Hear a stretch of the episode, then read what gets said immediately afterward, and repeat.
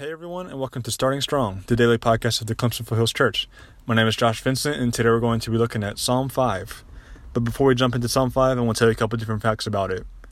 Psalm 5 was actually written by King David, and it's kind of like this little reflection of how the righteous man prays for this uh, deliverance, not from like just freedom of suffering, but also from to allow himself to be able to serve God without like this distraction. Um, and in Psalm 5, we're going to actually just look at verse 3 today. And in verse 3, it says, In the morning, O Lord, you will hear my voice. In the morning, I will order my prayer to you and eagerly watch. And I think this is really cool because we can see from just from this one verse that David, uh, the first thing that David does when he wakes up in the morning is that he goes to God in prayer. He goes and just talks to God and just spend time with God. Um, and I think the the good thing about this is that he just uses that time to be able to um, just reset his mind and have this little patient attitude throughout the day so that he can approach everything in his life and in that day with this godly attitude that he's given. Um, and I think this really helps me. Uh, it's really helped me recently because with this quarantine going on, I have recently seen that myself, I have found it really hard to be able to like set a like exact schedule uh, for every day, uh, especially since I don't have classes that I have to go through at certain times, and I can do my homework at any time that I want.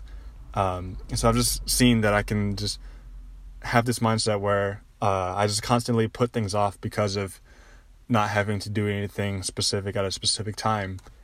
Um, and this little like just verse right here is just a great reminder for me to be able to see that I do need to sit down in the morning and I do need to sit down and just have this time with God so I can reset my mind and just have a great like mindset to start the day off with.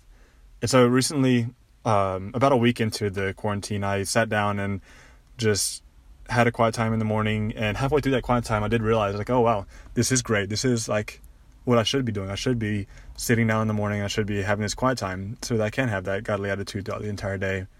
Um, and so after that, I just kind of had this feeling of, oh yeah, I constantly need to be doing this, and I constantly need to be just sitting down to God and just praying to Him and just uh, doing whatever He like just guides me to do throughout the day, and this will like just really help me, and it, it has helped me to become like so focused on God and just be just have this godly attitude throughout the entire day so I can just approach anything that I do with this little hum- humble and patient like attitude, I guess.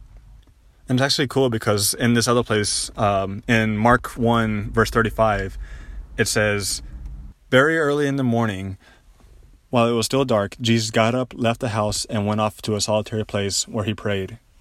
And so we can see even from this verse that even Jesus needed that time where he could spend time with God alone and just um, just having a great like quiet time and being able to reset his mind and clear his mind of anything else going on. And so I think this is a great little um, reminder and challenge for all of us to be able to just start our day off with this um, godly attitude and just to go to God in prayer, go to God in our quiet times, and just have a good time with Him, uh, so that we can just start our day off really slow and have a great time with Him and so that we can just have a productive day throughout the rest of the day where we are like constantly thinking of God, constantly thinking of what we read in the Bible, and just being able to serve God through that uh, in any way that we can. And so hopefully this helps you out if you're in that same situation as me where I didn't really know uh, when I should have my quiet time or like when I should start it or anything. Um, and that it could just help you realize that you should start your quiet time like early in the morning and have that great time with God.